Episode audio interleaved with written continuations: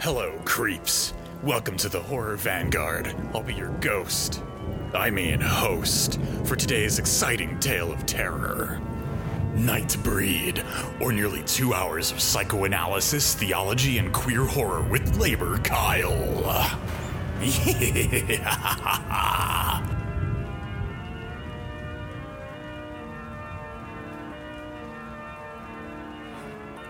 Psychoanalytically speaking, incriminating yourself.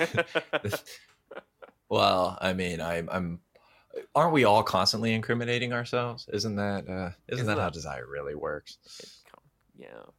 Um, is, is, that, is that not the condition of having a superego? Is just this endless, painful drive to incriminate yourself? Uh huh. we were talking about the the internal cop pretty much as soon as we, you got on this call, uh, Kyle. So, um, shall I lead us in? Yeah, why not?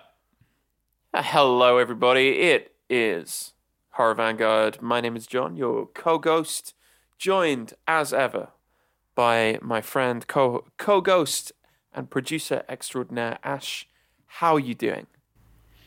Uh, doing doing pretty good. Feel like I slept in a grave, which uh, you know, for today's conversation is incredibly appropriate.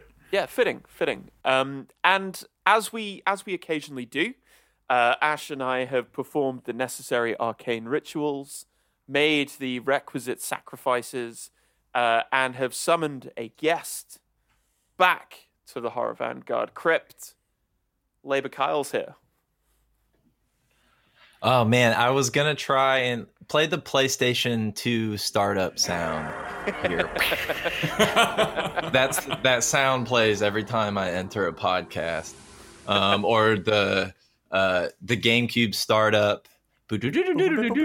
Or basically, they say necessary incantations, which for me is turning on a PlayStation, Mhm. and then I just kind of show up um, with a bunch of single player RPGs that are like 80 hours long, and it's just like, nah, like we can just like trade off every 10 minutes or whatever. Anyways, I'm glad to be back in the crypt, uh, guesting on my favorite podcast with with the buddies. It is like it's, it's you know it's a home cooked meal of an afternoon, um, and I'm excited to particularly talk about the film that y'all chose. I appreciate it. Uh, I just appreciate you having me. I'm happy to be here as always.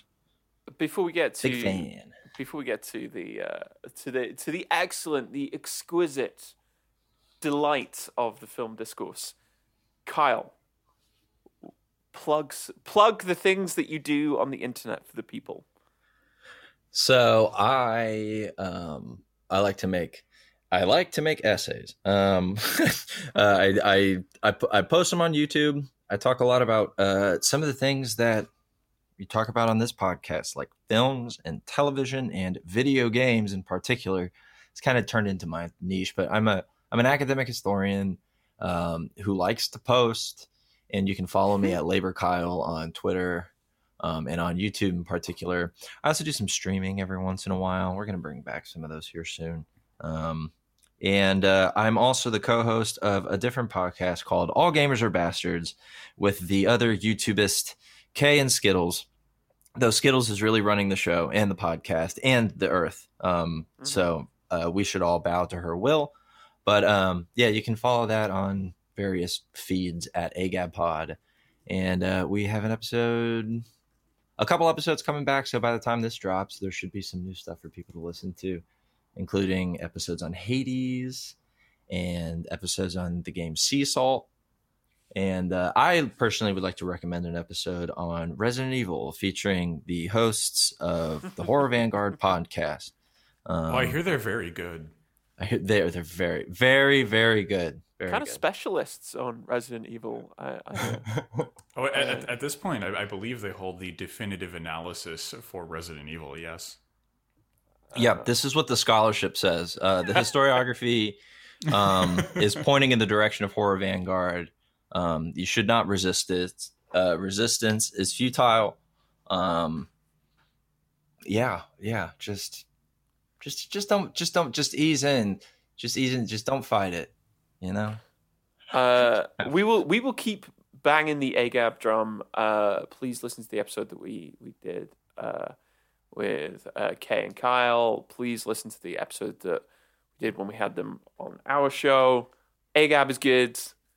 Kyle's videos are great. Please check the show notes for all, all of the relevant links. Um, but we have brought Kyle back to talk about maybe one of the great auteurs of horror. Um, I, I still, I, I genuinely can't believe this is the only, only the second time that we have talked about Clive Barker on the show, and we are Is talking really? about Nightbreed. Um, and I am, I'm so excited for this bit. I've been excited about this bit of the show all day because right now, for me, and for Kyle, and for everybody listening, Ash is going to just explain very factually, very, you know, very, very dry, very, very basic way. Ash, what is what is Nightbreed all about? This movie circumambulates the contents of its own dream. It shows us the way not to a true reality of Midian, but to the interplay of reality and illusion that is Midian becoming the external world. The film knows that which we have forgotten that the nature of dreams is not to have a coded message sent to us by the subconscious, it is to speak with the hidden part of our own mind. Dreams are not illusions or coded messages. They are a way of speaking with the unconscious, or more directly, of accepting that the unconscious mind speaks with us. Dreams tell the truth. Our conscious minds provide the illusory anti interpretation. To affix Midian and the tribe of the moon in a single meaning, and to be satisfied with that, is to ossify not where the monsters go, but ourselves.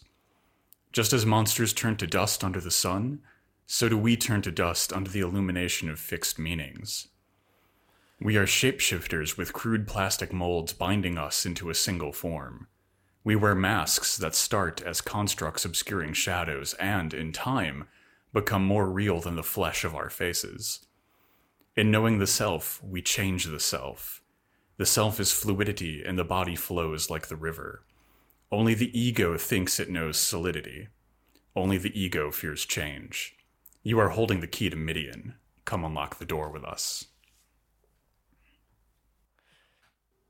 Yeah, well, we're not Fuck topping that, are we? We're not. To- we're not. We're not topping that. I feel like I got the wind knocked out of me. Jesus fucking Christ.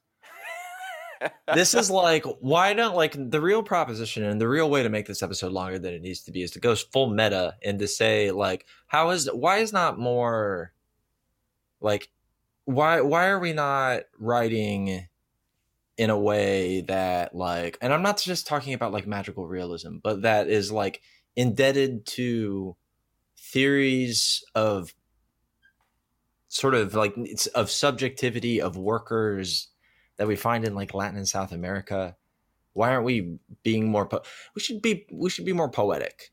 And these sort of the précis in horror vanguard is often, I think, an affirmation of something that I would really like to see. And it's mostly because I just grew up with like emotional cliche and like like evangelical like speaking of like cultural i've been talking in dms with these two guys about cultural slurries of like films and stuff uh this this sort of like paste that like really really like if we're thinking of you know works of art as like bound to processes of production it's a it's the chicken nugget of culture which like we all eat it we know it tastes pretty decent and we need to be brave enough to see how the slurry is made into the chicken nugget and here's the thing what if we can not eat, what if we really can not eat the chicken nugget?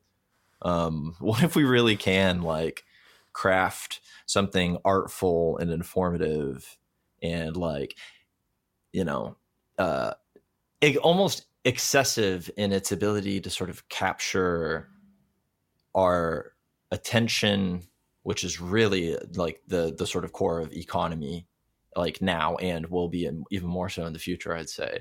Um i guess i guess what i'm trying to say is that the the précis at the beginning of uh horror vanguard episodes reminds me of sort of the ideas that fisher talks about in at in the introduction to the lost book acid communism which is how uh our our re- like refusal needs to take on a more joyous critique of that that which binds us to contemporary subjectivities oftentimes we're just displaced within this sort of cultural milieu that's so alienating and exhausting.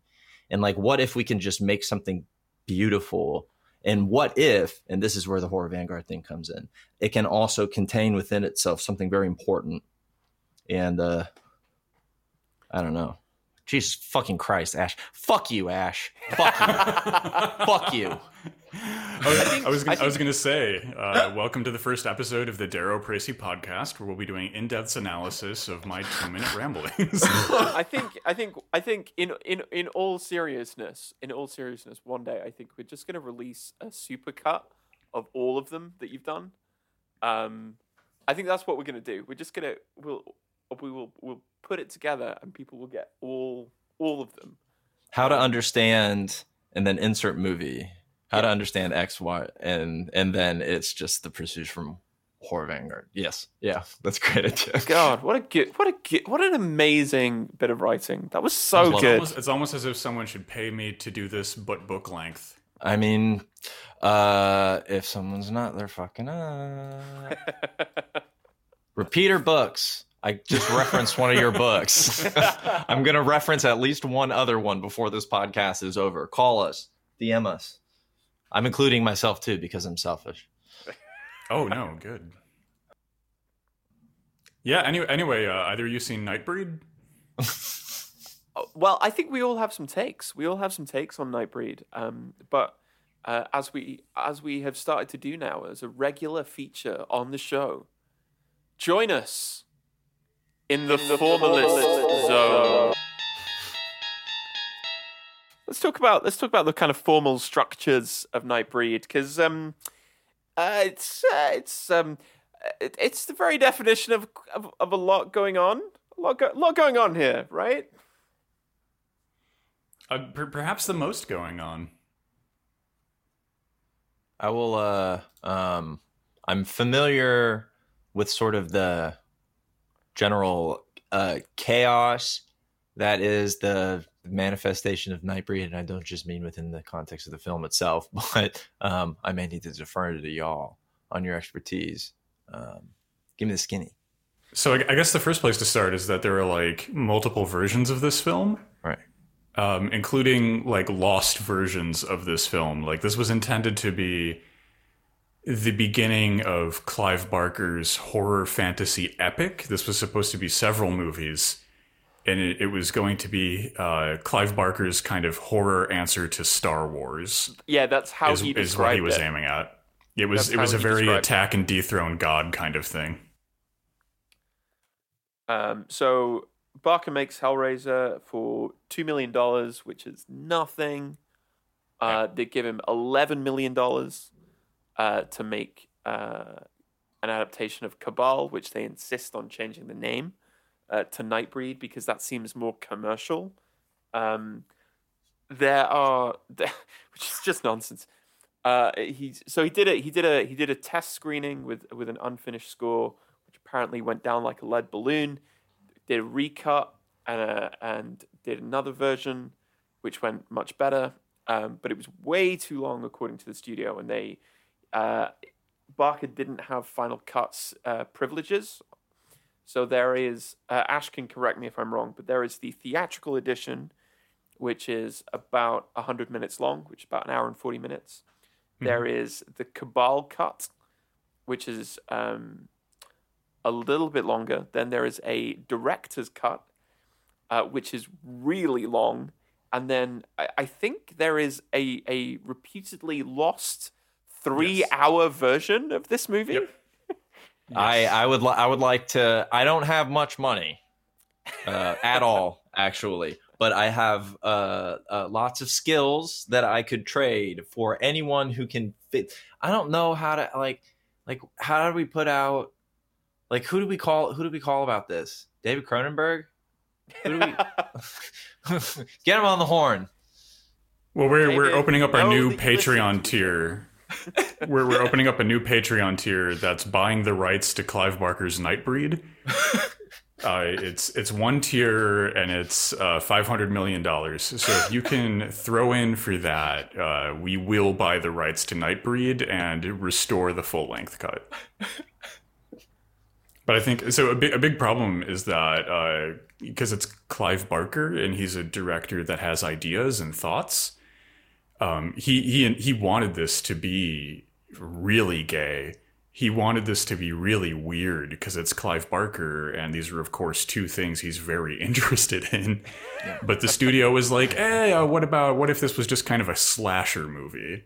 What if the doctor's just another too. psycho killer? Weird gay shit. Like mm-hmm. I live for weird gay shit. it's like it's. I mean, that was his whole thing. Like he he is he is unrepentant in his like sort of inclinations and which is why he has this ability to capture so much like wh- why he is and, and we're going to talk about dreams i know that i, I know that but like there, there's oh, this yeah. there's this part of dreams that at this condensation that is implicit within not within dreams just within dreams is why dreams are useful for understanding psychoanalysis in general but like this process of sort of reduction, superimposition, this sort of overlapping context that manifests itself um, uh, for people who sort of came after Freud. It can manifest manifest itself metaphorically and can get it works in this process with all these other means of representation and symbolization to where one thing becomes another thing or multiple things become one thing,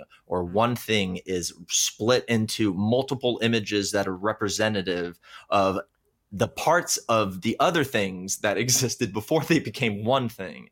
The com- the level of complexity complexity that's needed in an under no matter whether you are doing your best to break as radically with Freud as possible or if in affirmation of Freud the complexity of subconscious activity within human beings necessitates either a say more like rhizomatic schema through which someone can like create these points of fixed representation that then merge and spin off into other kinds of representation and they interlink in this sort of horizontal grid scheme or whether you see the sort of constructions of subjectivity as this Borromean knot between these interplaying types of absence that also contain within their absence forms of presence that give weight and shape to that.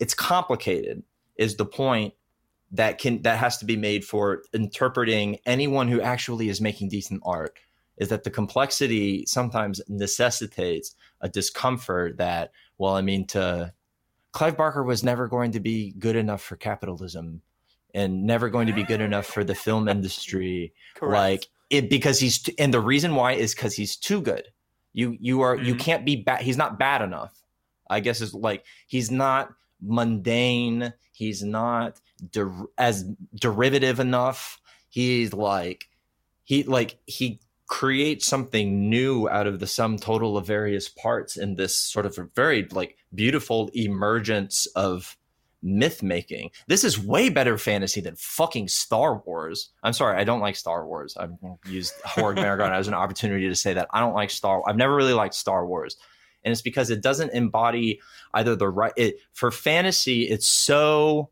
like straight down the middle. And for science fiction, it's not because it's not science fiction. It, and it's very theological and like I'd rather just watch the fucking robe or I'd rather just I'd rather just watch a sword and sandal epic with this like you know you know the leads are these stereotypically big hunky Hollywood guys and that's always kind of been my thing so like that it you know I'd rather just just stop saying the quiet part quietly and and saying it loudly you're you're saying something a quiet thing in a loud way. So you're like mag Star Wars is the magnification of this tiny little whisper of like meaning, just like eh. And then it turns into this disgusting big ugly noise. And like Nightbreed is this like this big inversion of a formula of fantasy that seeks to place the quote unquote reality of people's actual lived experiences in something of conflict with the capital R real uh, that boils over and sort of in in these sort of gaps and schisms in the configuration of our social world emerges this like absolute horror.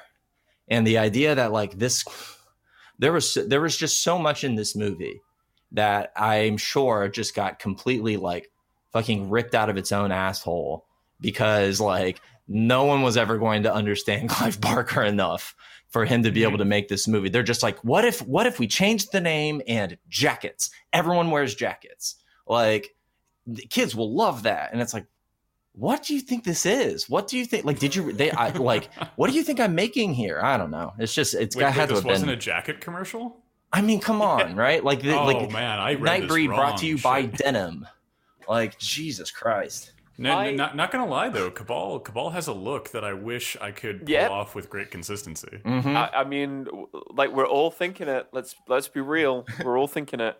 The thing that's kind of heartbreaking is Barker tells the story of how um, the studio execs said, "No, we're not going to bother screening this film. We won't do critic screenings to promote it because the people who watch horror movies don't read reviews." And it's like, "Oh, fuck you!" we read the reviews, and that's why we all hate you.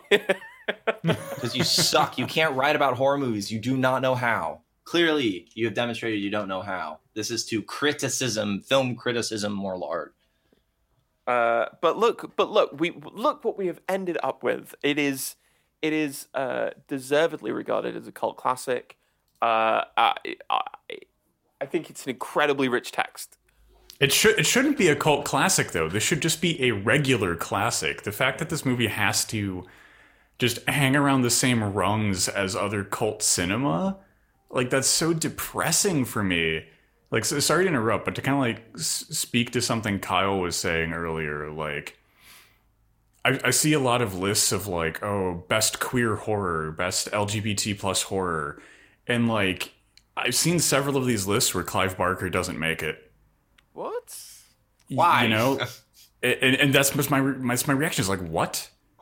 You, you know, and I think a a huge part of that reason is like Clive Barker is making like gay horror before capitalism kind of goes back out and reabsorbs queerness and repackages it in ways that you can sell, right? Clive Barker isn't doing like uh, queer trauma cinema about like a, a young man in a rural conservative community who has to face, you know, go up against the odds and embrace his real feelings.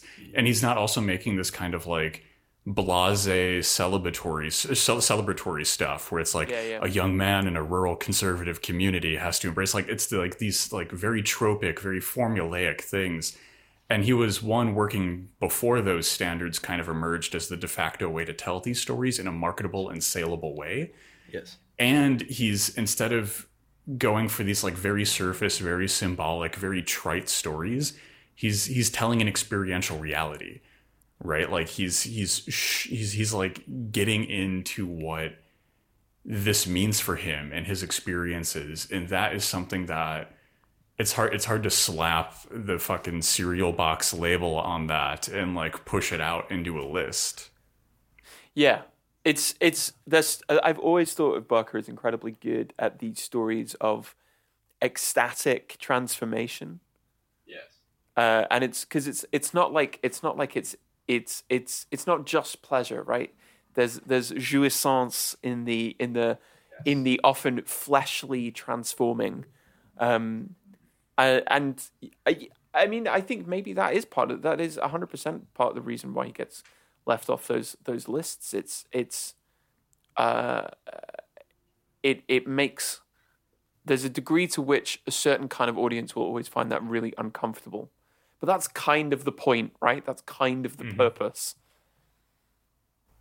and Yeah, there's no Please there- there's ahead. no there's no big hallmark scene where like uh, uh C- cabal grabs uh, uh i don't know jared his his long-term love interest and says like oh despite the odds i extra gay love you. Like it doesn't have that like that that moment where where like where like uh uh you know like kind of like hetero- heteronormative film culture can be like ah yes this is a gay movie because there are two men being very gay inside of it like it, it lacks the the obviousness because it's a lot of like a, a lot of like hetero film culture re- that that produces these kind of like best queer cinema lists and stuff like that.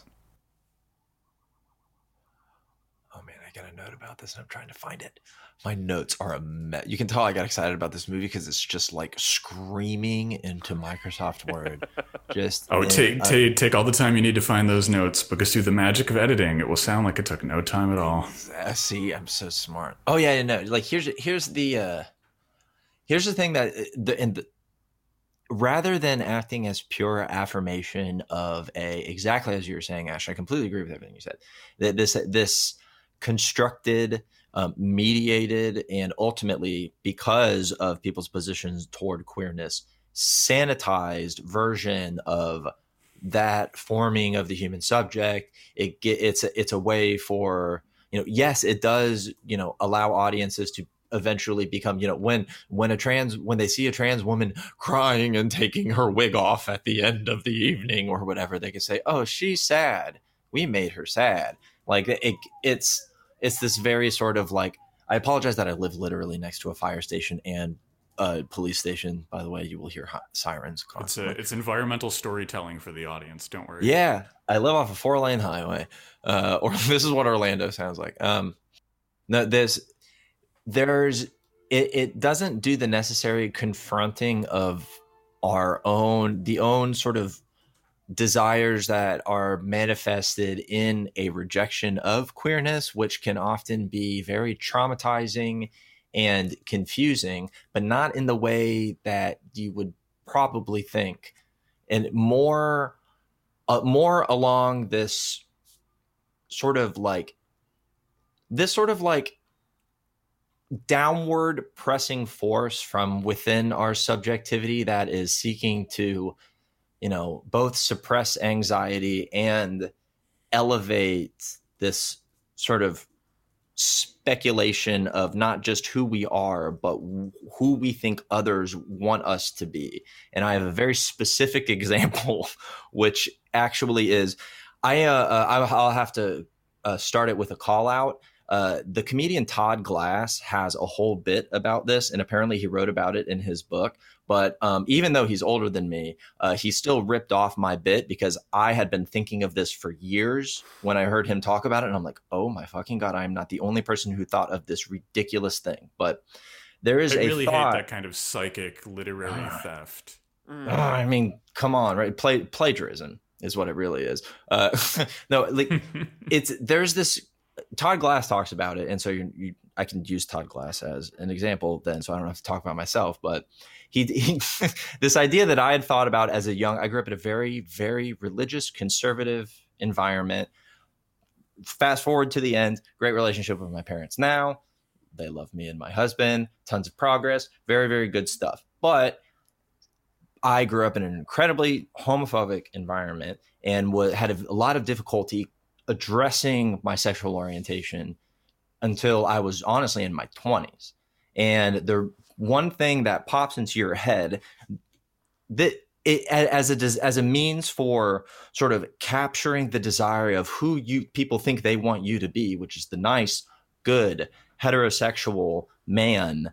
Uh, I thought about the ideas like I want to meet a woman and just be like, okay, I'm just I'm just gonna give it I'm just gonna give this a shot. That's fine. And then we get married and all of that stuff, and then oh no, she comes down with some horrible disease and we can't do anything about it. And it's horrible and it's awful. And then she passes away. And then I can just go on as bachelor and everyone will say, oh, he, well, he just could never love another woman. What a sweet, generous man. We should feel sorry for him. And then I can go on and sleep with men as I please.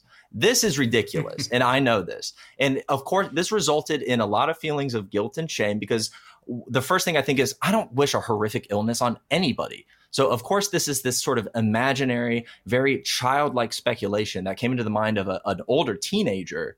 Like this idea that, like, I don't want to watch anyone suffer, but like, what if in a world before I imagined this, like, this could have manifested in my life, and then I could be the person that everyone wants me to be while still not confronting the thing that is pressing directly on my little anxious button every single day because in the back of my mind, someone could find out that I'm gay. And then I could be rejected by my family. I could be rejected by the community that I like. Of course, I don't wish a hor- horrific illness on somebody, but it was also a way through which I could not wish the potential suffering on myself that I had seen other people like me go through. Because the, here's why it's really ridiculous.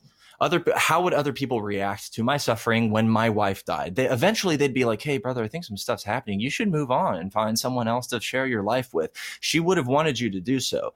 But this is why this desire in my young self was so important. In order for me to fully comprehend my desire, I have to understand how we attempt to annihilate ourselves with our own desires and how desire is a very hard to articulate force that can be a confrontation with how we see ourselves, with how other people see us, and our space within a very complicated world that seeks to simplify and rationalize all of its various ticks and problems and like like complete avulsion uh, like aversion to difference and change and so desire then becomes this force manifest from within me that not only seeks to like re- reconstruct and reconfigure myself, but it becomes the means through which I can articulate and understand why I'm doing the things I'm doing and why I feel the way that I do.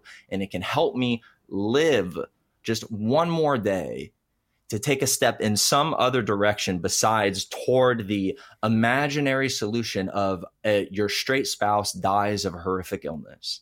It's this like that that is the kind of critique that Nightbreed is making Mm. Like, why do I like not just saying like not just feel bad for the queers, but someone like truly trying to understand this production of consciousness.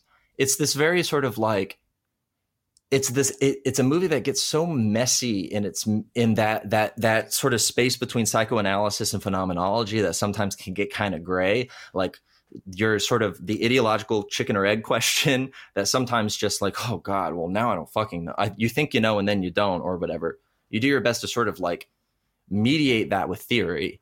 Um and nightbreed is sort of what i was talking about at the beginning of the episode which is this sort of like it's an emotional resonance to an incredibly difficult question that like the it's its own its catch 22 is that in our sort of capitalist realist imagination of the 1980s in the early the 1989 1990 like it was doomed for people to not understand what he was saying.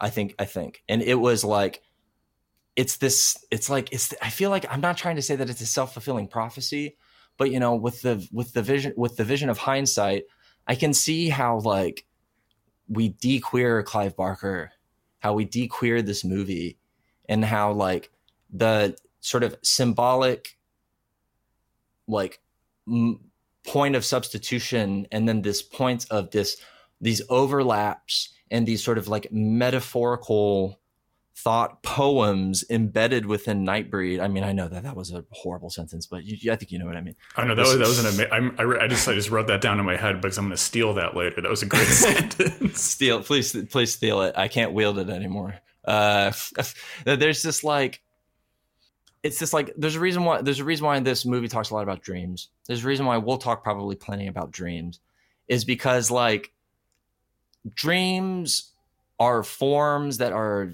ideologically driven in some ways, and they it's a, a, a dream is a I'm going to paraphrase a very very smart psychoanalytic scholar Derek Hook, who's everyone's YouTube channel. You should go follow. Has lectures on there about he's a Lacanian guy.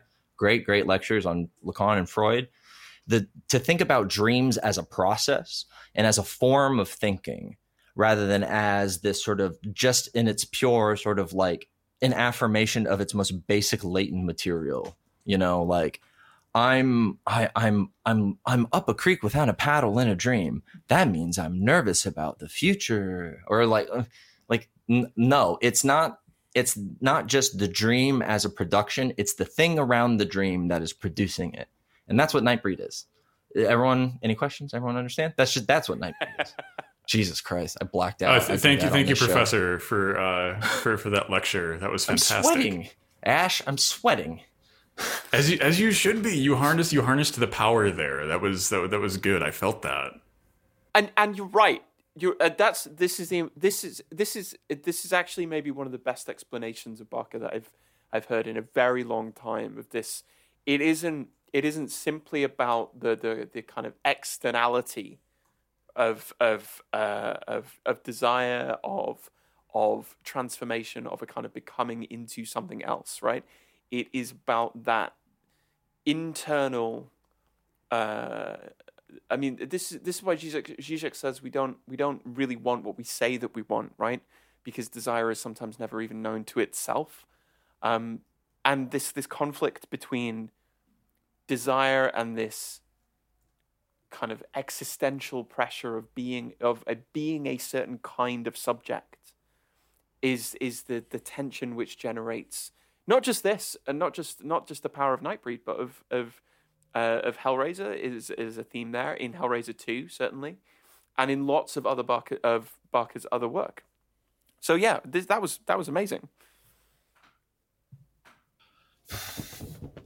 I'm sweating. This show. this, this man. is this is see this is the power of that good film criticism. You know, like it. ju- ju- Just as creating a good piece of art necessarily takes something from the people who create it, creating good movie reviews necessarily takes something from the critic.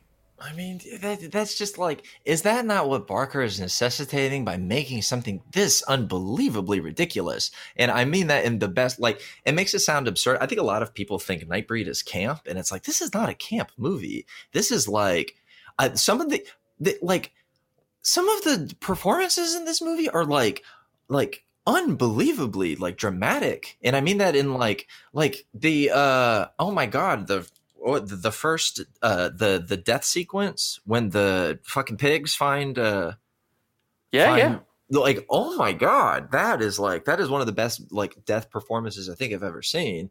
And the reason why is like it is not like and here and well here's the other thing. Here's the other real like here's the real te- other real testament to barker is that like so much of the readings that we're able to do of barker is like both in this like this really cruel joke that he plays on everybody which is like getting us to do authorial intent while still like not explicitly really like saying exactly what like he's he's he's he he's we he's building a world and he's doing so in such a way that's so recognizable that's so distinct that is so like existential which is sort of i think a really important part of his whole sort of body of work but at the same time that is so outside.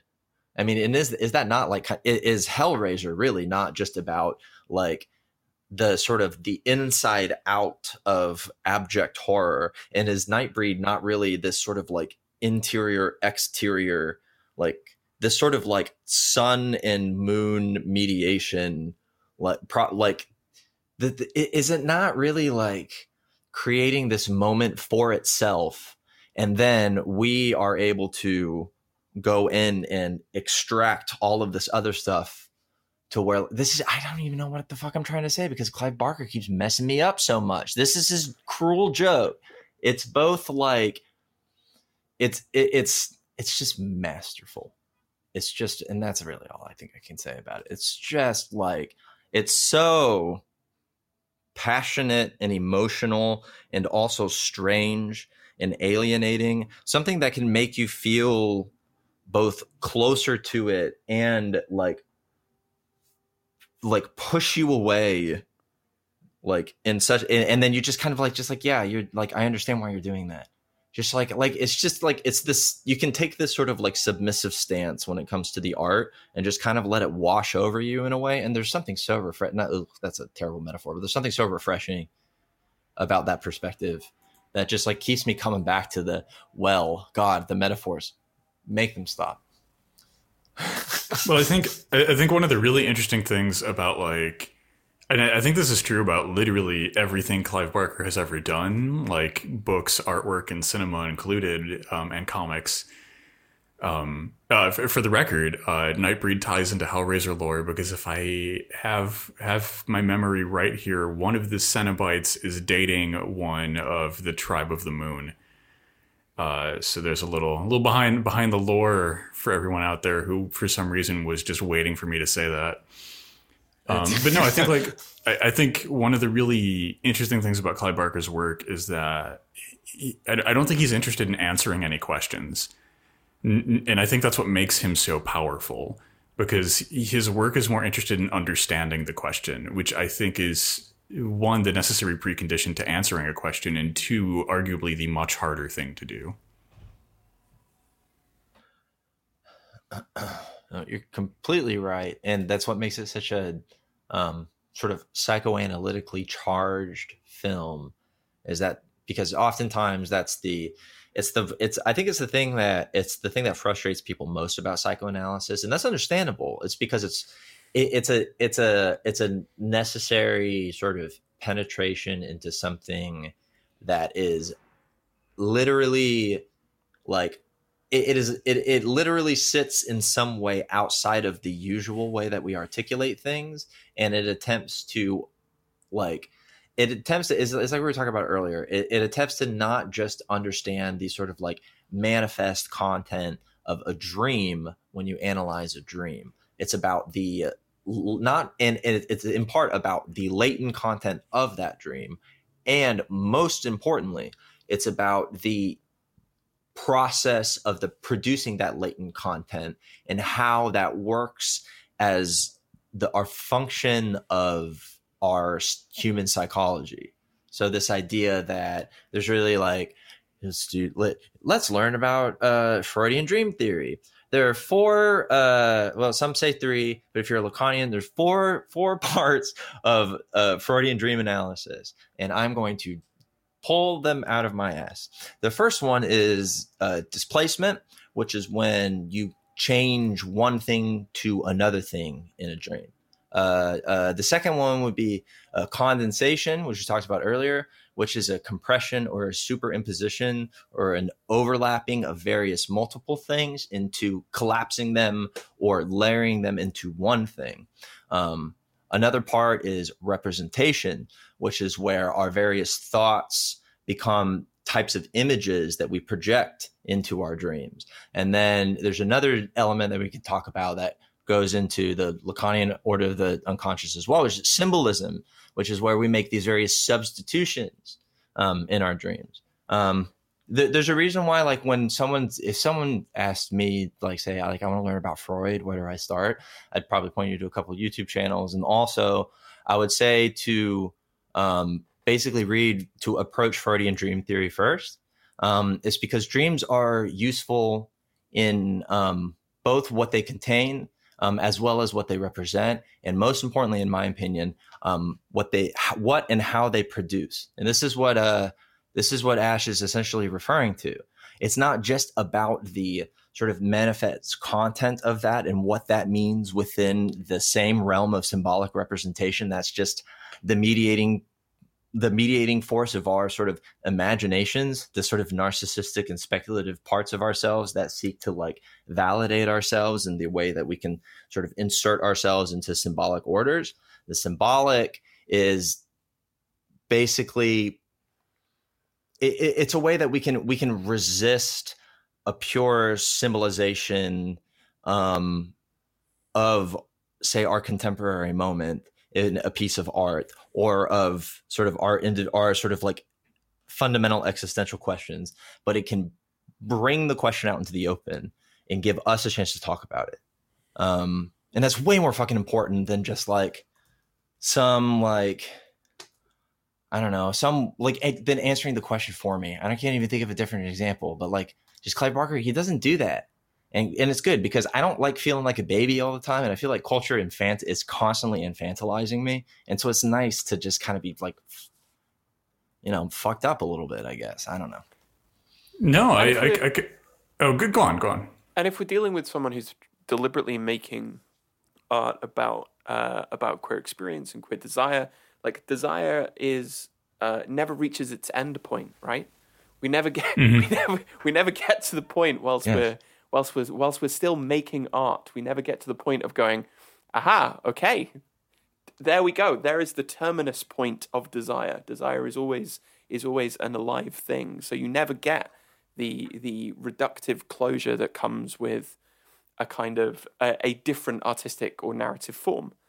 Uh, reductive is the wrong word. Um, the kind of straightforward kind of closure, um, because desire is is uh, always in process. Desire is always, um, you know, never at, at the terminal endpoint, and desire is always excessive and always slips beyond that attempt to corral it into something. Yeah, yeah, a- a- absolutely. And like uh, you know, like we mentioned this earlier too, but like desire is often we often desire for things that aren't the actual thing we desire for. Desire is often a way to dodge what we actually want or a way to there's often a fantasy element to desire and that fantasy element protects us from the sheer unrelenting nightmare of reality right there are so many things that we desire but to actually have that thing would be a, a living hell Yeah. Um, uh, see see uh, doctor professor psychologist uh, decker Uh yes.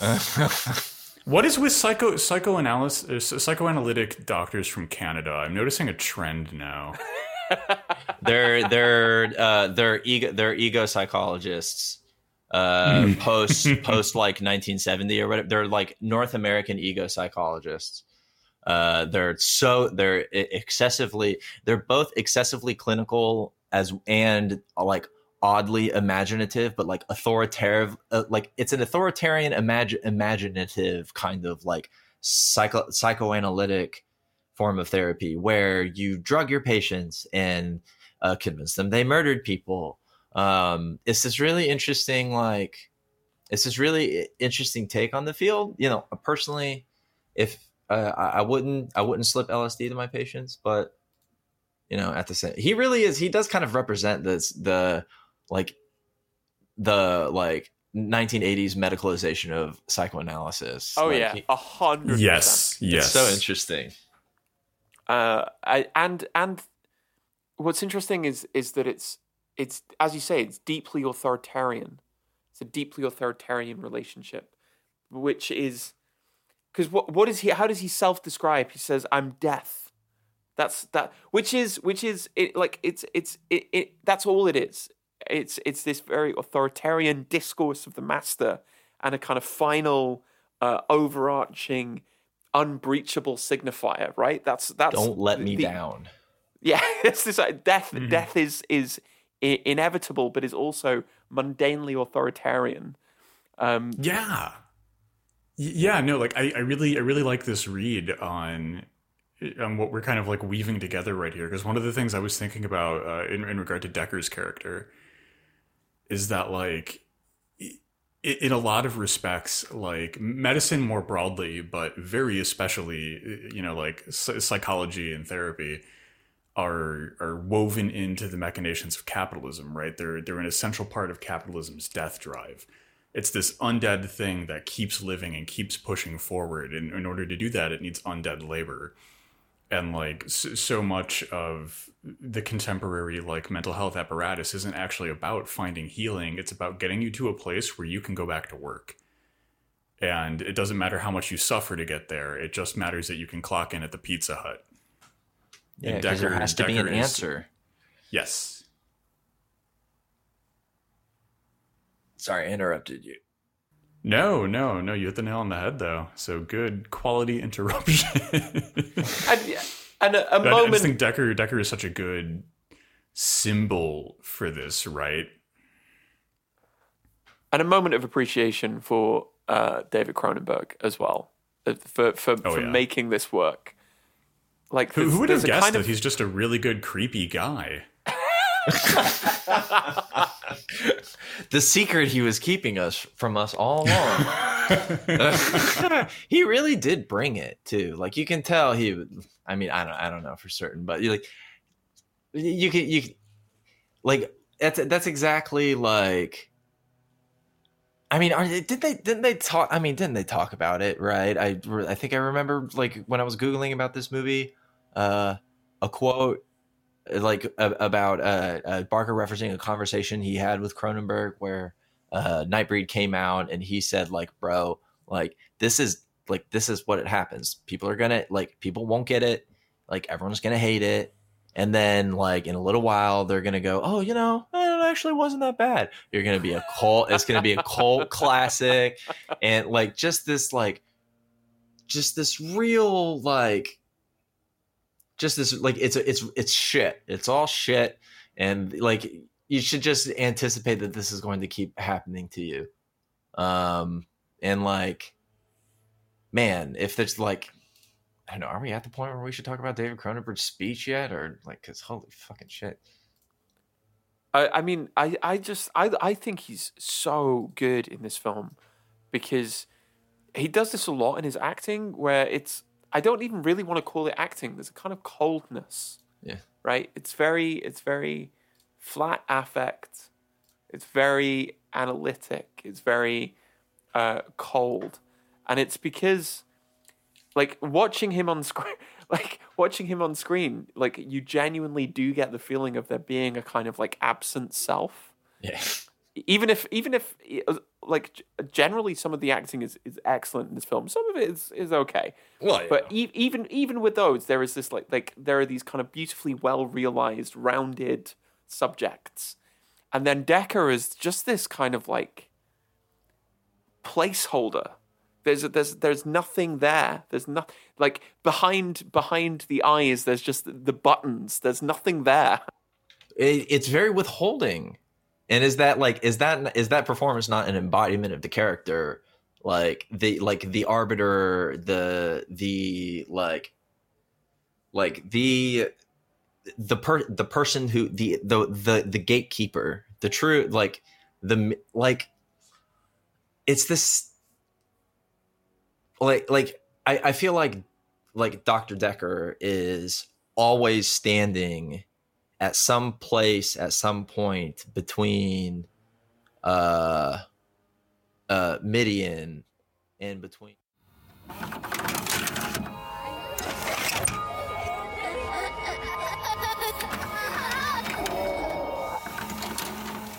So there's this interesting part of Cronenberg's performance that is like I think I think John you've really described it. It is very withholding. Um it has this like like he is Dr. Decker is he's he's standing in front of Midian between Midian and between the uh you know the quote unquote reality of our social sociocultural sphere, our world or whatever.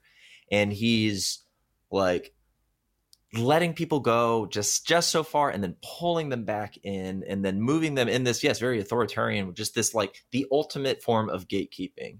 It reminds me in like just stay with me. It reminds me of the character of lucille bluth from arrested development. And there is there is a joke. There is a joke that triggered this. The the person who knows that character best is her son buster.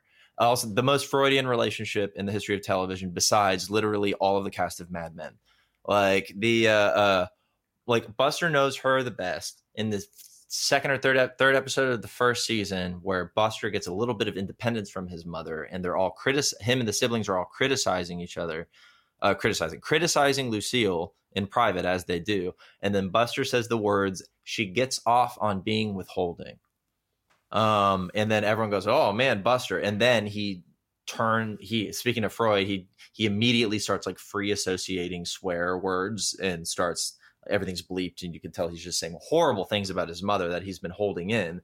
One truth led to a series of what probably aren't necessarily truths.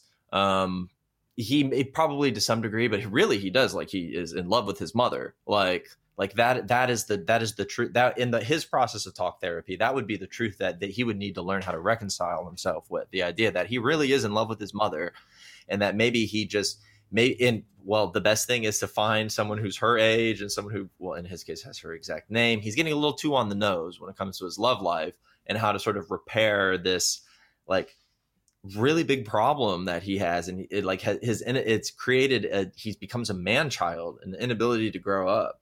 Um decker is basically doing and and all this stemmed from a mother who has through her an extraordinary ability to withhold love and affection from her children controls them all the time. And it's hilarious with an incredible like unbelievable performance from an actress who like a, a comedic actress of her generation. May she lit- seriously may she fucking rest in peace. That was a really sad one. Uh, she lived a wonderful life.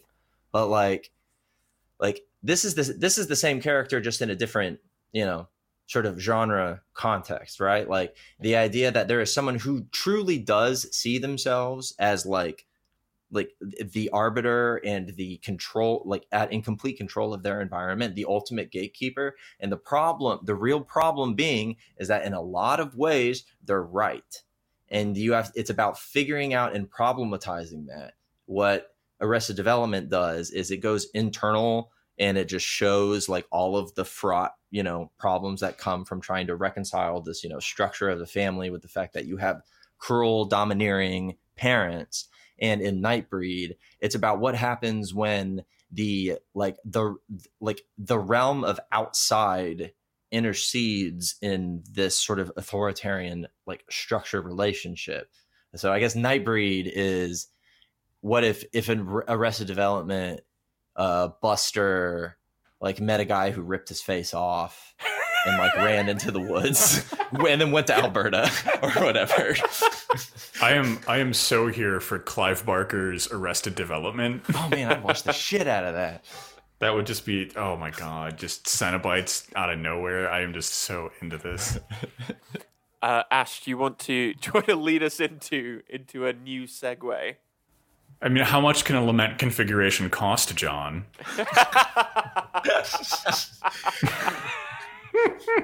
yeah, yeah. I think um, I, I, think an interesting conversation to have, and I think Kyle set this up pretty nicely. There is a conversation on masks. I just made like a big hand gesture, so imagine a rainbow forming behind me right now.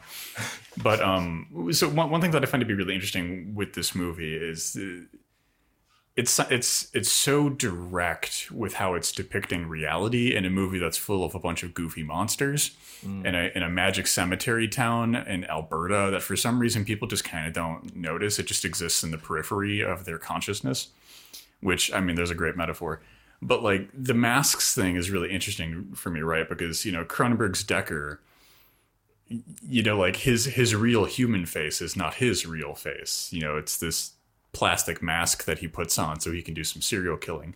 But for him, it's actually an inversion, right? His character is like deeply insecure to the point of madness. He's riddled with this anxiety about the fact that like the mask is a fake face.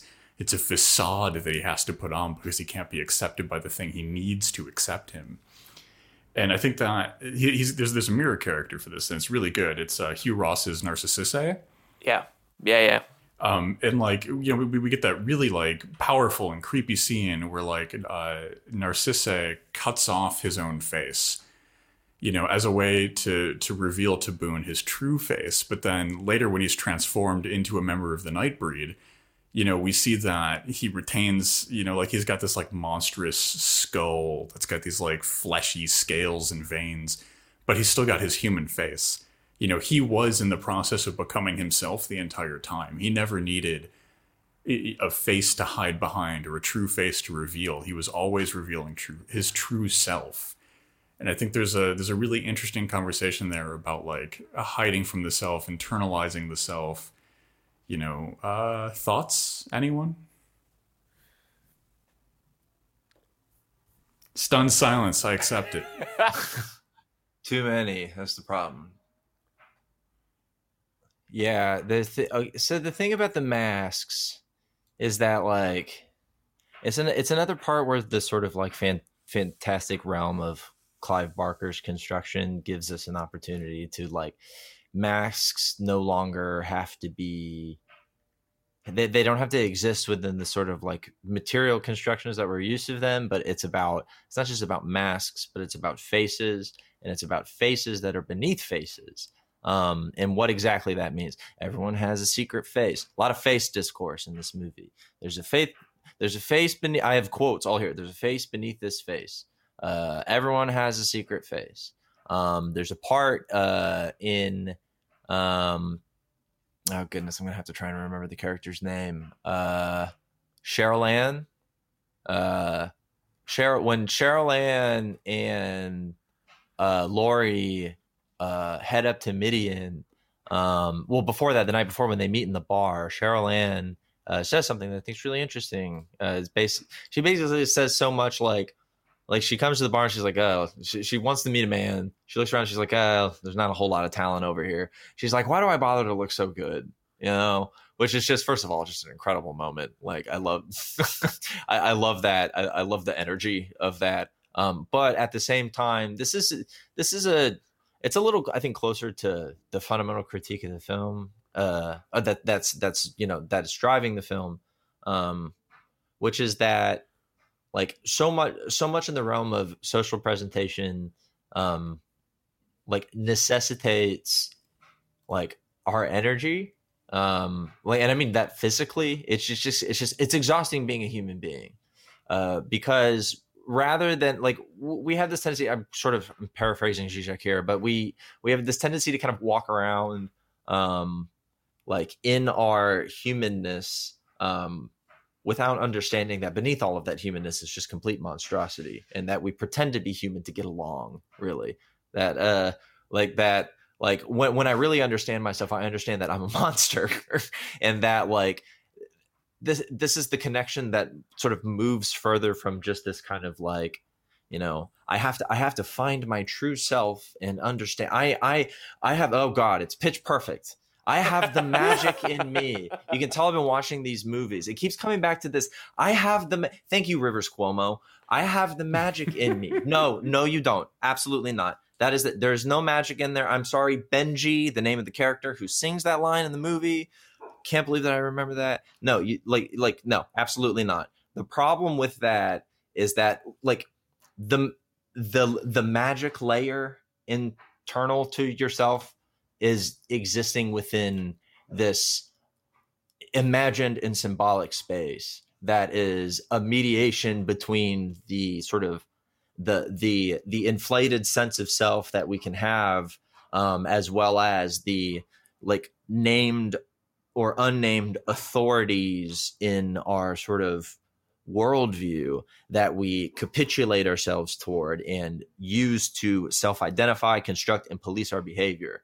Um like what the problem is that like what what truly exists down within yourself resists this symbolic process that allows you to find the magic within you benji. There is no magic. There's a mess and like that's the and that's what that's what nightbreed i think is so lovely uh is because like like the the mess can be the, the mess can have it, it it is it's not sugarcoating like midian is like midian would be a scary place for anyone to encounter. Um, I think there are there are compl- there are continued complexities and processes that occur within that world that we unfortunately were not exposed to because we don't have the director's cut patreon.com slash Horror Vanguard. Uh like the, the like we we don't have an opportunity to like really make a direct confrontation when we're just trying to find the magic within ourselves rather than this monstrosity. And the idea that like the idea of like i think a measured and mature subject is being able to reconcile that with it like ash was describing in the introduction to this episode this this part that this the, the, this this thing within ourselves that is like producing and reproducing subjects like like you know how you know how like an Easter rabbit, like a chocolate Easter bunny is made. Of course, it's there's chocolate is melted down, and then that that chocolate is put placed into a mold, and then that mold is formed into a chocolate rabbit. But what if the machine just produced chocolate rabbits? And then what if the machine could then change and alter them to where they're chocolate frogs or a chocolate chair or a choc like a, like uh what if they could make a a a, a chocolate emotion. What if they like what if they could make happiness in its essence out of like this is what like this this is this is the mess and the creation of subjectivity. Our machine is not distilling our main essence into this mold and we are the mold but we need to we need to we are the rabbit but we need to find the chocolate within ourselves. No you're a chocolate rabbit um and like this we're getting a little into cartesian stuff here but like i'm that's actually not i'm i'm not necessarily talking about the philosophy of mind here. Um and more thinking about the lacanian order of the unconscious and how we have a tendency to see these sort of imaginary symbolic and capital r real parts of our lives as these like we we most naturally try and like contextualize them as just like an ordinary like son of a bitch or whatever right? Like i think like no I, I i can't i can't be too sort of imaginative in my personal life. Ultimately what i need to do is i need to be austere and reserved. I need to take care of the people around me who rely on me. Um maybe within that process we can subvert that sort of deferral to the symbolic order to deferral to that application of the name of the father and come to some other conclusion that can take take those essences and take those mechanisms and form them into something new after that. But the idea that like the idea that like we can't we have we have to look the idea that we can't just look at the dream that we have to look into the process of the dream and the thing around the dream into the dream itself as the process and form of thinking and understanding that um, I think that's what I was trying to say when I started talking about Easter bunnies. But you know, like sometimes you just kind of, sometimes you just got to kind of roll. You know? I God, I appreciate you so much. I love Horror Vanguard. One thing I wanted to pick up on, one uh, in what you were saying about masks, is this concept of mediation, because it's it's this idea that masks are in some way a kind of deception or an, or, or an obscured covering of what's actually really there is, I think, kind of backwards. Um, and and mm, really, yes. masks are mediating forces that allow mm-hmm. for the kind of the the ego covered in skin that we all are to exist in the world with a kind of minimal friction. Um, so masks are masks are mediating points at which two selves kind of intersect. Um, so this idea that they are in some some way kind of like a de- a deception or obscuring something of, of real, or this this kind of very neoliberal discourse of like, oh, you just have to be yourself, you know, stop stop pretending, and it's like, really, that's like if we're gonna read this psychoanalytically, that's incredibly. that's an incredibly kind of worrying thing to say because it's about exposing more of the inner core of subjectivity to the neoliberalized personal e- economies of exchange that masks the, the face mask is there to mediate and to kind of help us circulate through in a way that doesn't kind of irretrievably damage the, the that that that messy monstrosity within all of us uh, yes mas- masks yes. are masks and the, the the transformation of the face there's lots of face discourse in this uh, is super interesting precisely because it, it raises the question of the contingency of identity, right? This idea of a kind of singular self. Um, you know, what is Decker? You know, is it is it this kind of terrifying creature with the button eyes and the very long knife, or the the somewhat cold and reserved psychiatrist who loves collaborating with cops? And the question is, yes, obviously, and those two disparate multiplicities are mediated through a singular focus point, right? Which is that mutable, changeable face. Which one is the real face is really the wrong question, right? Yes, the yes, quest- yes. the question is like, what is what is the social function of the mask? What is it? What Where do what does faces it come do? from? Okay, I've got I've got four four things. I've been taking notes. Um, this is so good. Okay, so lightning lightning round of thoughts that I've had uh, during both of you talking right now. Uh, one uh, obligatory mask for mask joke. Just gonna put that in here.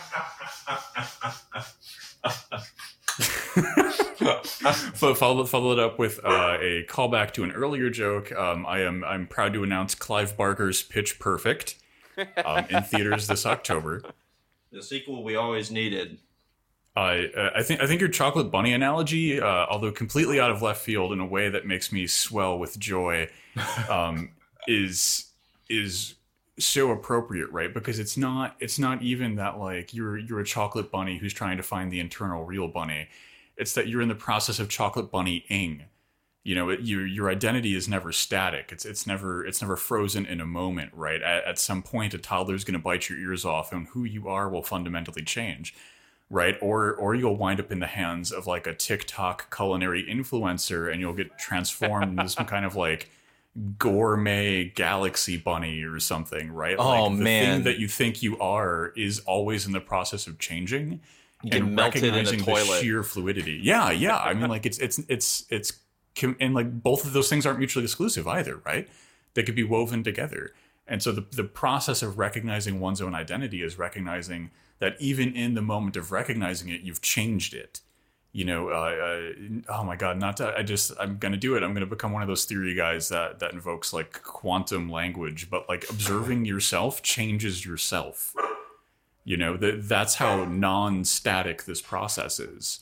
Yeah. Um, and, and, and, uh, f- final, final thought, right? Like to, to the whole like neoliberal, like always be yourself thing. I, I think Nightbreed is such a good remedy for that, right? Because like from Boone to Cabal, right? His entire character as being this kind of like, you know, insecure, troubled young man, all the way to like this like queer savior figure of underground monster kingdom.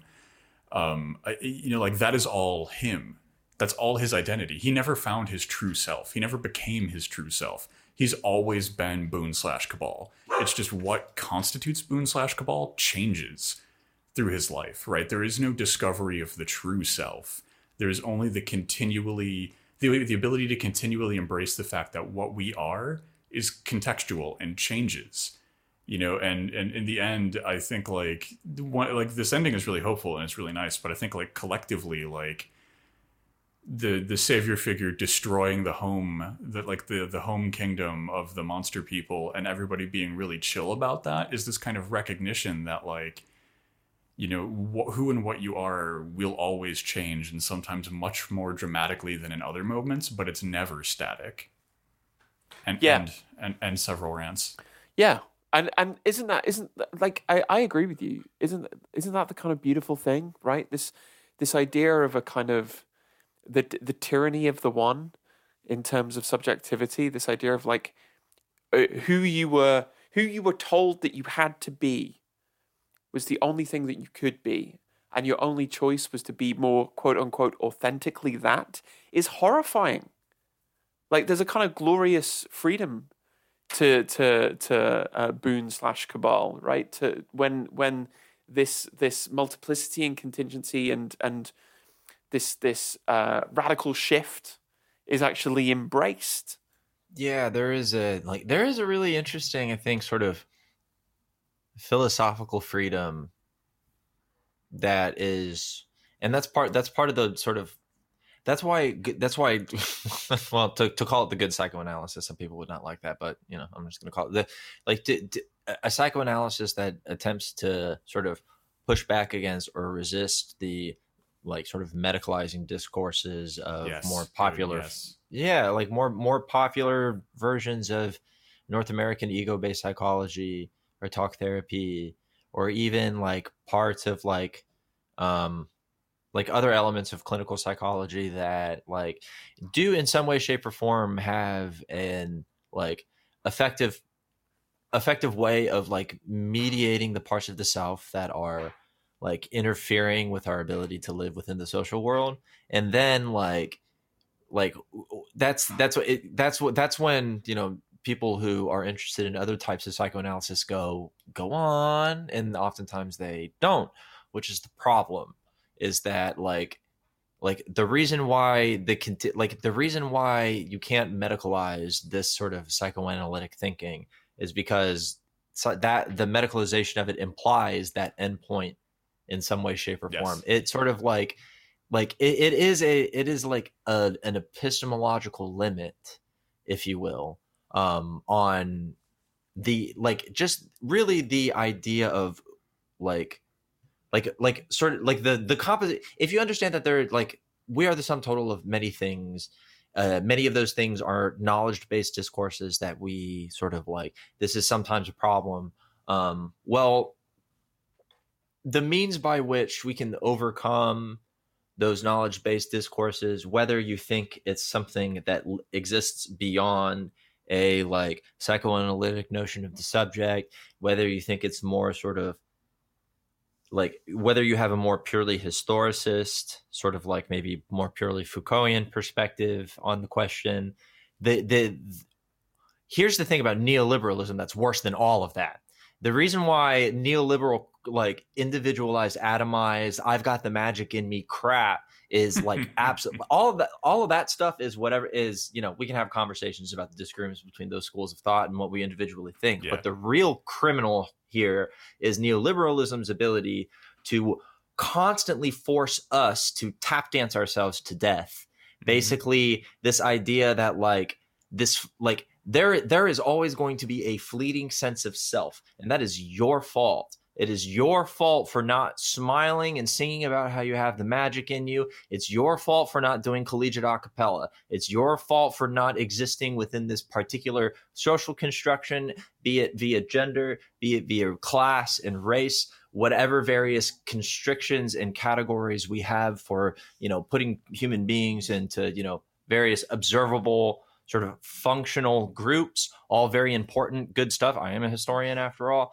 Like, what re- is really fucked up is when rather than just like rather than just like you like letting us all be miserable we have to perform our joy in this like like i have to go i have to go to university to find myself like which like hey you know like like expanding the sense of self in thought is all very good or whatever. But finding it's like what ash was talking about earlier finding yourself is really like finding yourself within you know a good field that's going to just get you to work just get to work go work. And like you okay you need to go to college to quote you you can't have any sense of self within like neoliberal capitalism. That's fine go to college to quote unquote find yourself. But then like like is that not in and of itself its own mediating process by the sort of economic implications within the neoliberal university to guide and direct and like punish those who like either in, in pedagogy and labor struggle against its sort of base impulses. Like we can like there is really so much within us. And that's the problem is that like and like you ha- you have to reach within yourself and pull out this like the the you you have oh god please don't boo me you have to pull like neoliberalism is about finding yourself by pull, literally pulling a rabbit out of a hat like but no, you're right. You're right. This this this is this is precisely the point that I was trying to articulate. Right, there is there is so much within you, right, and that that's what that's what Nightbreed is about. It's about that that that horrifying realization, but also that desperate, uh, jouissance laden delight and ecstasy of allowing just even a fraction of that monstrous excess that is contained within all consciousness to be made present into a world that treats that excess as a kind of hostile threat to its economic modes of distribution and control. And I think, I mean, like, I think this is all so well embodied within the text of Nightbreed, even even on a meta level, right? Like, I think Clive Barker is going to turn sixty nine this year. Uh, nice, um, but nice. also like the. Even even if Clive Barker was to be able to go back and kind of complete this epic Star Warsian saga, it would never be the same kind of saga that is made today, right? It's like a completely different and recontextualized product, right? It would be movies and sequels that no longer act and operate the way that they would have if they were made in situ with the first one. You know, so like the the identity of Nightbreed is incomplete, and even at the end, like what is it? What is the end of Nightbreed? The end of Nightbreed is people hanging out in a barn saying, "Yeah, he's probably going to come back in the morning when him and his girlfriend are done having monster sex." You know and and the scene the scene before that is like this demigod figure saying like okay like you've really screwed up um, and now your new job is to go find me again out in the world. Like you know like my energy as a deity will disperse and you must go re-encounter it. So like we we get this this is a massive cliffhanger ending. Like this is a massive point of of uncertainty that that that goes on right here. And that that reflects i think so well the the the uh, you know like the the I contain that the I contain multitudes thing that this movie is trying to do by refusing to have through through both intentional craft and just kind of consequences of fate a concrete ending because we won't ever have a concrete ending. Yes. Yeah. Oh man. Focus on one thought at a time. Wow. Yeah, it's go please go go please. and that and that and and Ash is right. That's that's beautiful, but um, it, it- there's also something horrifying about that. And and horror isn't necessarily a negative emotion, right? This is the this is the whole genius of of Clive Barker, right? Horror is is um, like like, we don't need to rehash the kind of Burkean distinctions between, you know, notes on aesthetics. We don't we don't need to do that. But horror is predicated upon this um, dynamic of repulsion and attraction. You know, this the, there is there is something very beautiful about the ending and the, its indeterminacy and its and its uh, constant, ever generative movement forward. And there is something kind of horrifying about that. This this is one thing that Thomas Ligotti is really good at doing as well. Um, this, this the potential of transformation to lead into the radically new, because that's what Barker's talking about and both Barker and Ligotti do this in but in different ways. Barker talks about it as a kind of like ecstatic becoming, whereas Ligotti finds the the potential of transformation into the radically new. It's kind of obliterative. It'll it will destroy you, and that's horrifying. And I think both of them are not; those are not contradictory ideas about the nature of horror, right? They they can be true simultaneously. Yeah. Yeah, and I think it's, I think it's also worth like, especially in the context of Nightbreed, underscoring where the horror comes from in Nightbreed, because the horror it, it doesn't it doesn't come from the fact that that Boone is a normal guy who has these nightmares about becoming a monster down in Monster Town. The the horror comes from the fact that that once the the tribes of the sun, aka humanity, and the tribes of the moon, aka monsters, y- used to live in relative peace, but then humanity, uh, you know, got a little genocide and and started taking them out. And now they have to live underground. They have to live hidden. There's this all of this tension all of this unresolved generational trauma that's woven into it right? Like there i think there's a reason why the two bad guys in this movie are just these powerful emblems of patriarchy and the state and capitalism right? Like they're they're a malevolent therapist figure and like literally the police you know like that's the those are the driving engines for the terror here right? Like the spoopy monsters are incidental. Yeah, yeah, precisely, precisely. new new new top 10 list uh for for uh, honestly you know given given the length of our show i think we can now do a top 147 list but a top 147 list about uh, horror movies that are simultaneously queer and acab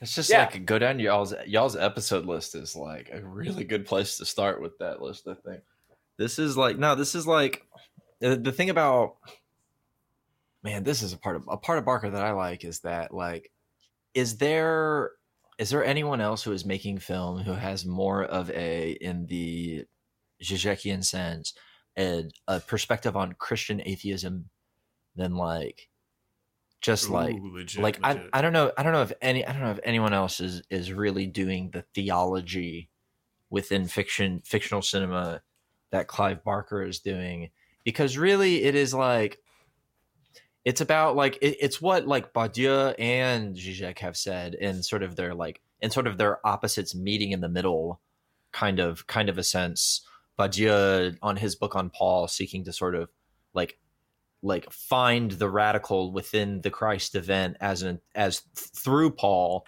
like and uh in a sense rescuing Paul from uh a like like sort of in, in a sense deinstitutionalizing Paul from his contemporary popular iterations, mm-hmm. and then Zizek, on the other hand, reinstitutionalizing Paul in a sense as the the Lenin after Marx, the sort of like attempts to refine and disperse the Christ message through the mediating social world. Um, this is like these are two very very important sides of like that aren't that are like very much complementing each other in a lot of ways in my opinion but the particularly through this rupture cr- thinking of the christ event as a rupture in the constructions of the pre-christian world and how uh, it it it does now become about like how you're going like god really god you know when god became an astronaut? When christ died on the cross and rose in three days. Like i know it sounds like i'm doing sunday school now but like thankfully hopefully your followers know i'm not like an evangelical or anything but like i do think a lot i do think a lot about christianity because i was raised in it and i it's i'm a that's the thing that I never talk about. I'm actually I'm trained as a historian of antiquity for some reason, and I write mostly about the Apostle Paul. Also, for some reason, I just I woke up one day and I was doing this, and like, but the thing about Paul that's important is that like he is the and the interpretation of the Christ event is that Paul ha- it, Paul is what happens after the end of the Nightbreed, and like in all of his in all of his sort of like the imperfectness of his text and the Deutero-Pauline texts and you know like what Paul shows us is that Saul can become Paul and he can do so through a rupture in the social world and the eh, a, a rupture in the socio-cultural constructions that are in front of us and the ways that we construct our own subjectivity can in fact be ruptured and Saul can become Paul. And it happens often through these events that can that that in the in the sense of the uh, gospels tear through the temple curtain and bring all of this other stuff out into the open it's this sort of like it's really like it's this really important lesson i think and it's the only like you know all the people you know, there's so many like big budget like I, I, Star Wars has been my example. I'll just I'll keep laying on it. Star Wars thinks it's doing so much theology, and it's like it's like no, you're not. Like because you didn't do any of that theology that that's like that that's not that's not telling me anything about like who God is, what God could be, and then moving on and saying how really is how really what really is the mess of the dialectic between heaven and earth like this, the dialectic between heaven and earth and the as a manifestation of humanity in arc absolute like trash garbage status. Not in like an original sin kind of a way not like i'm is i'm on i promise. I, I, I always have to clarify this for people who don't know me and if you have thousands of listeners.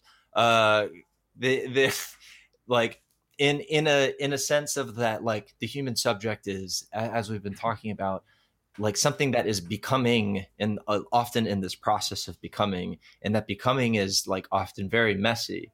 And what you know what the bad stuff of our contemporary moment which is a lot of capitalism attempts to do is to clean all of it up and put a big like put a bunch of whipped cream and a cherry on top of the gigantic tart of human subjectivity.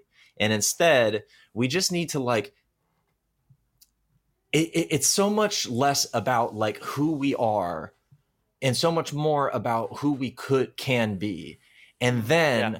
the suprastructure over that is knowing that this is a tre- this is a moving goalpost this is a treadmill that we're on whether it's like omnidirectional treadmill for fans of agab that will actually that's actually been agab oh God, I just thought of that. your uh, your vr omnidirectional treadmill or whatever like like not limited by that you know weird device that definitely looks like it's going to kill somebody someday. You like it's it's that's the floor. The floor is the treadmill.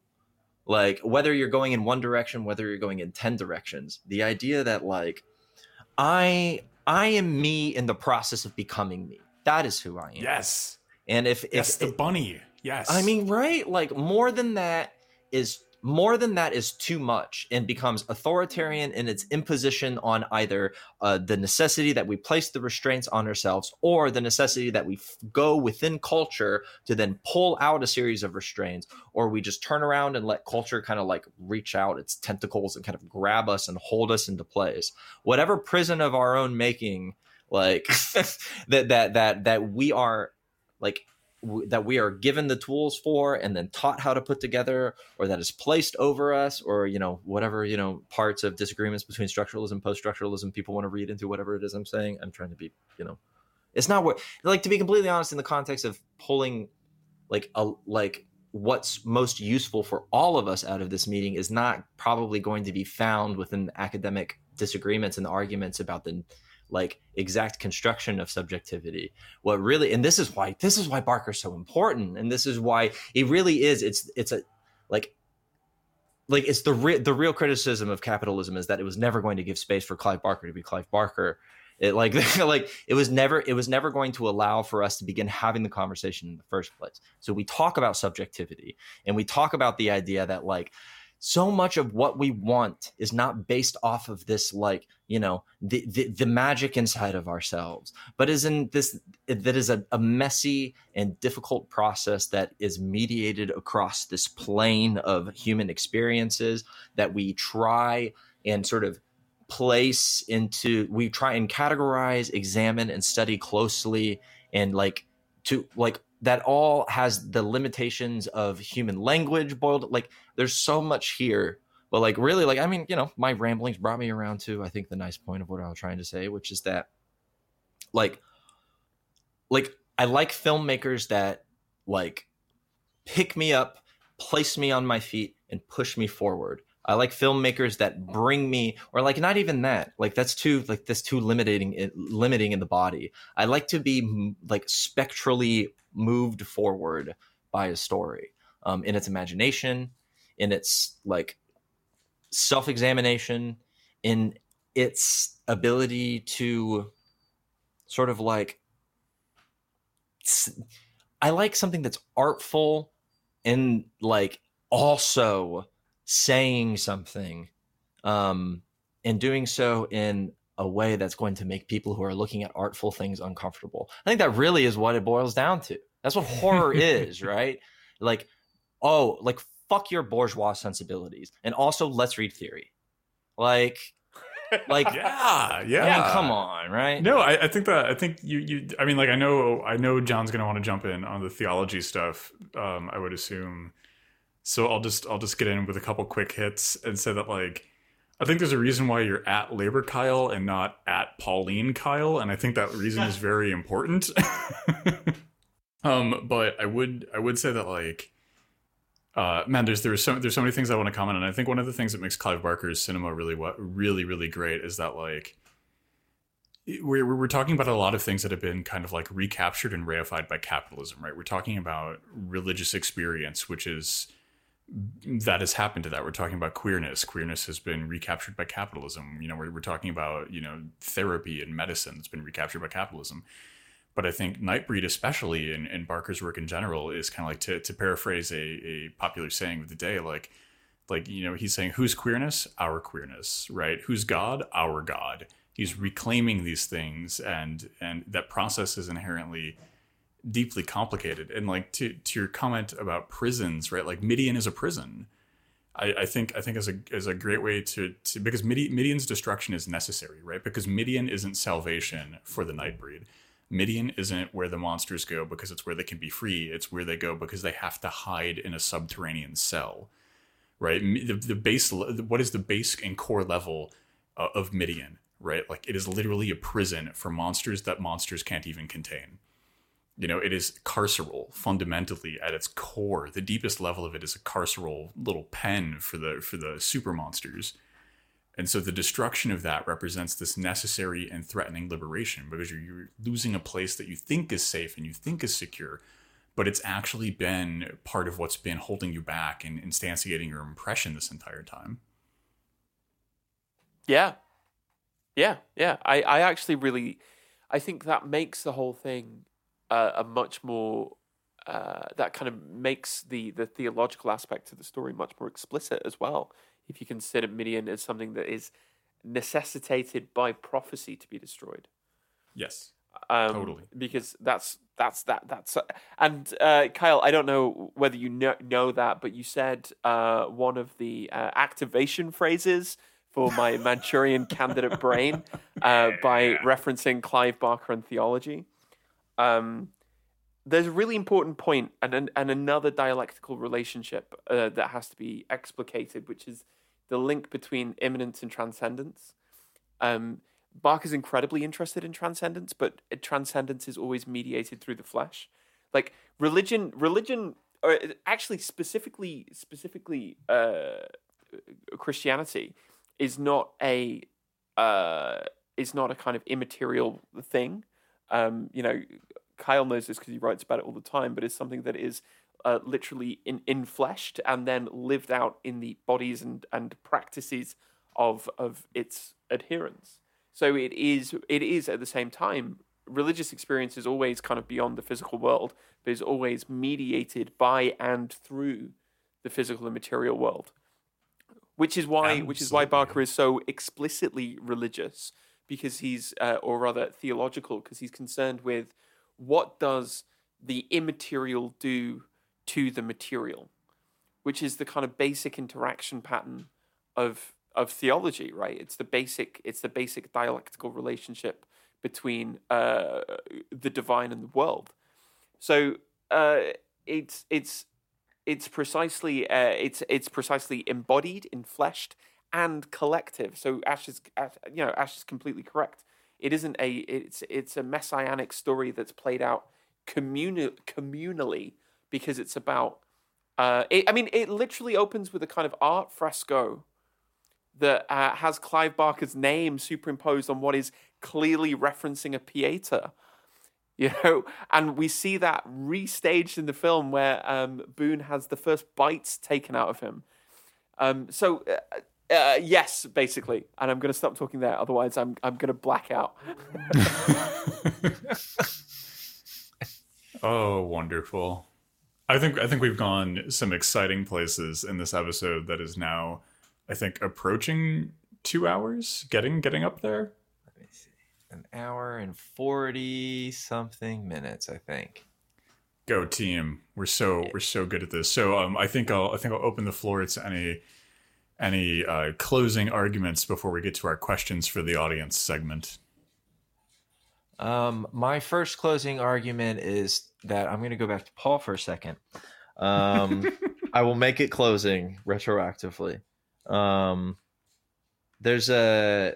I go back a lot to the writing of the uh, the great historian Wayne Meeks, who wrote kind of the book on like there like there are essay collections that are like what did we do after this book.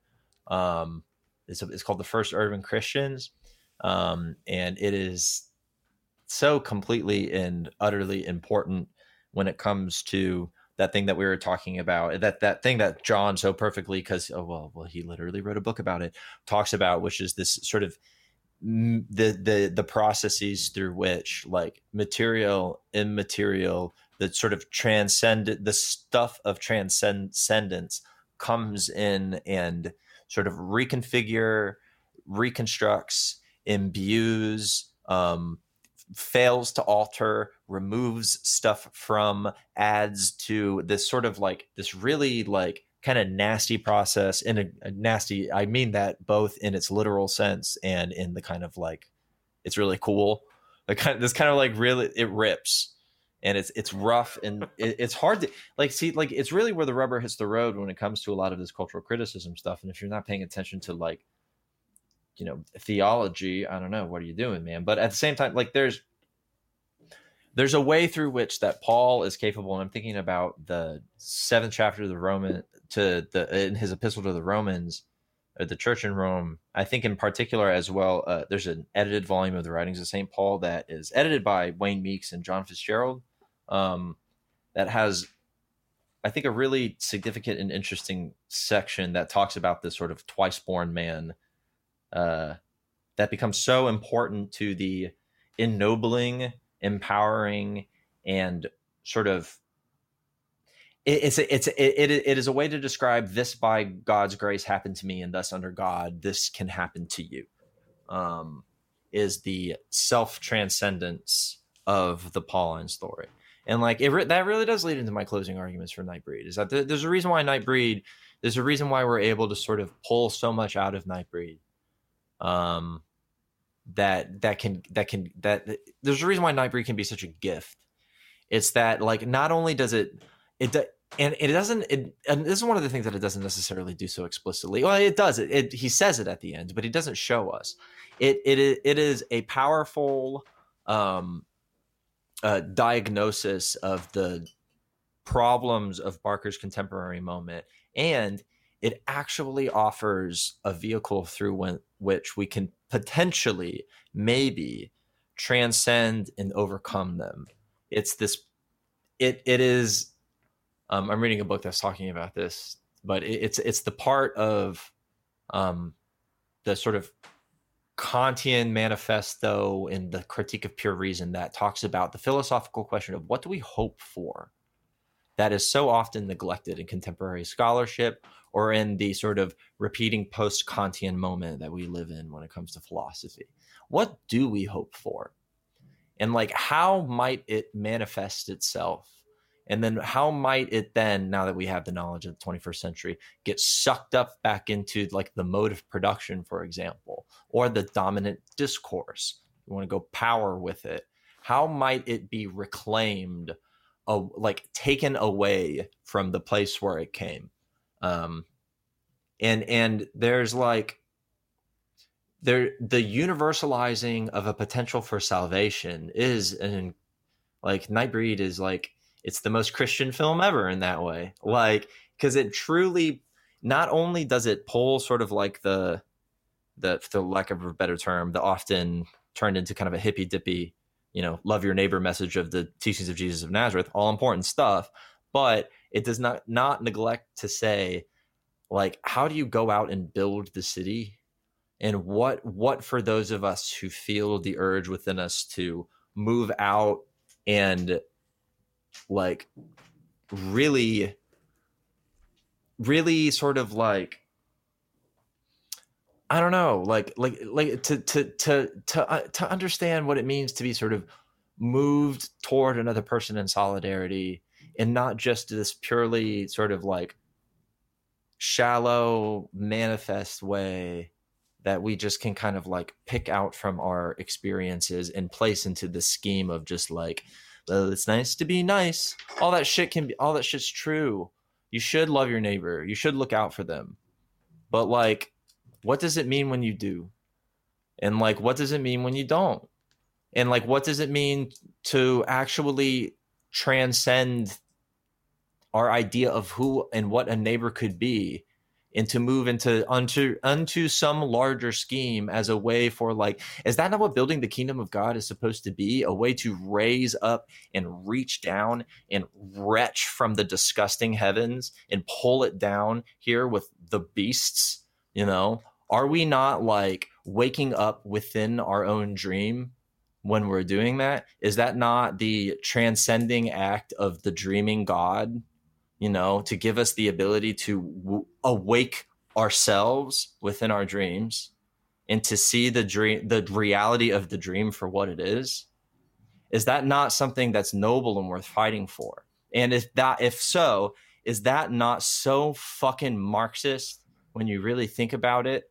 Is that not the like the driving force of history being like grabbed and pulled and forced into a mold through which that we can process and create something better and new?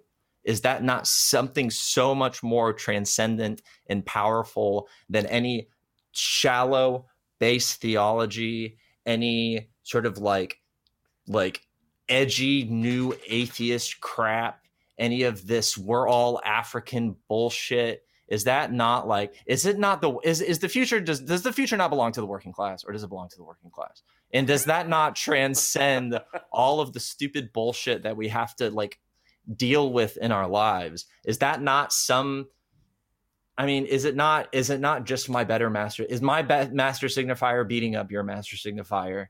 And if so, like, I don't know. Maybe it's just that, like, that mo- that what's that movie where Wolverine like wears like fights as a robot, like in a video game, like with boxing.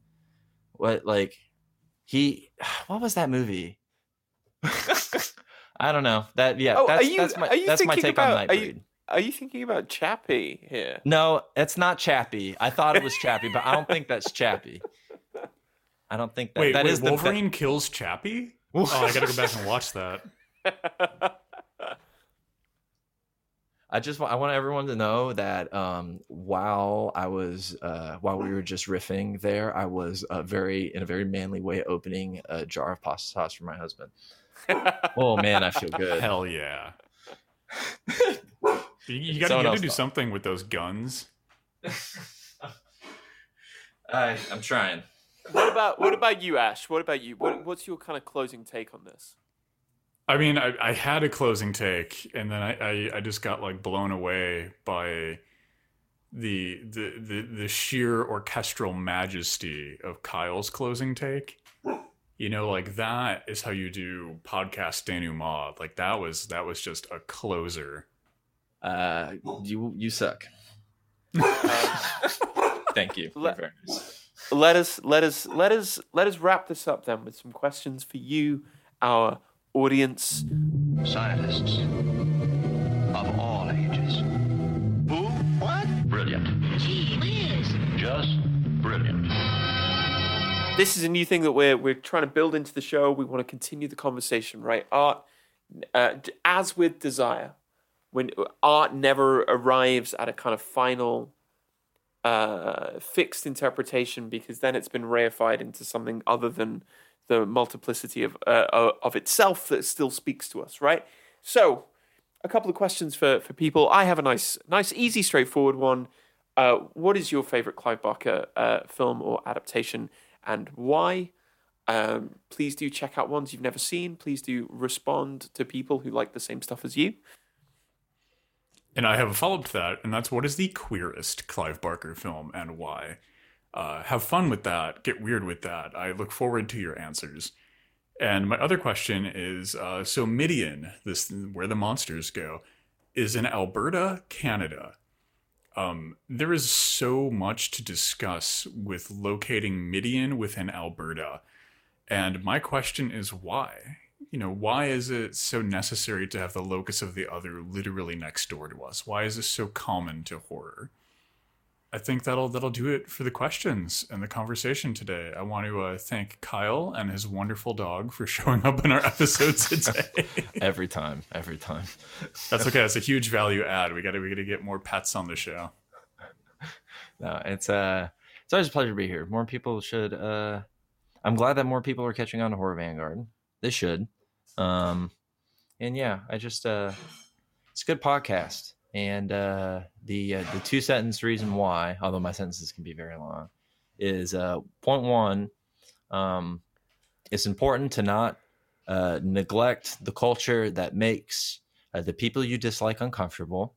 Um, and two, um, uh, oh man, I forgot my second point. Spooks and scares. That's my second point. Thank you for That's having a good. It's a good second point. That should be our, that should be our new like our our new like slogan for the show. spooks and scares. Well, thank you everyone for joining us for today's episode on Clive Barker's Nightbreed. Uh, please make sure to check out all of the links for Labor Kyle's podcast, YouTube, writing, Patreon, all the good stuff will be down in the show notes and promoted on Twitter, so you can find it all there.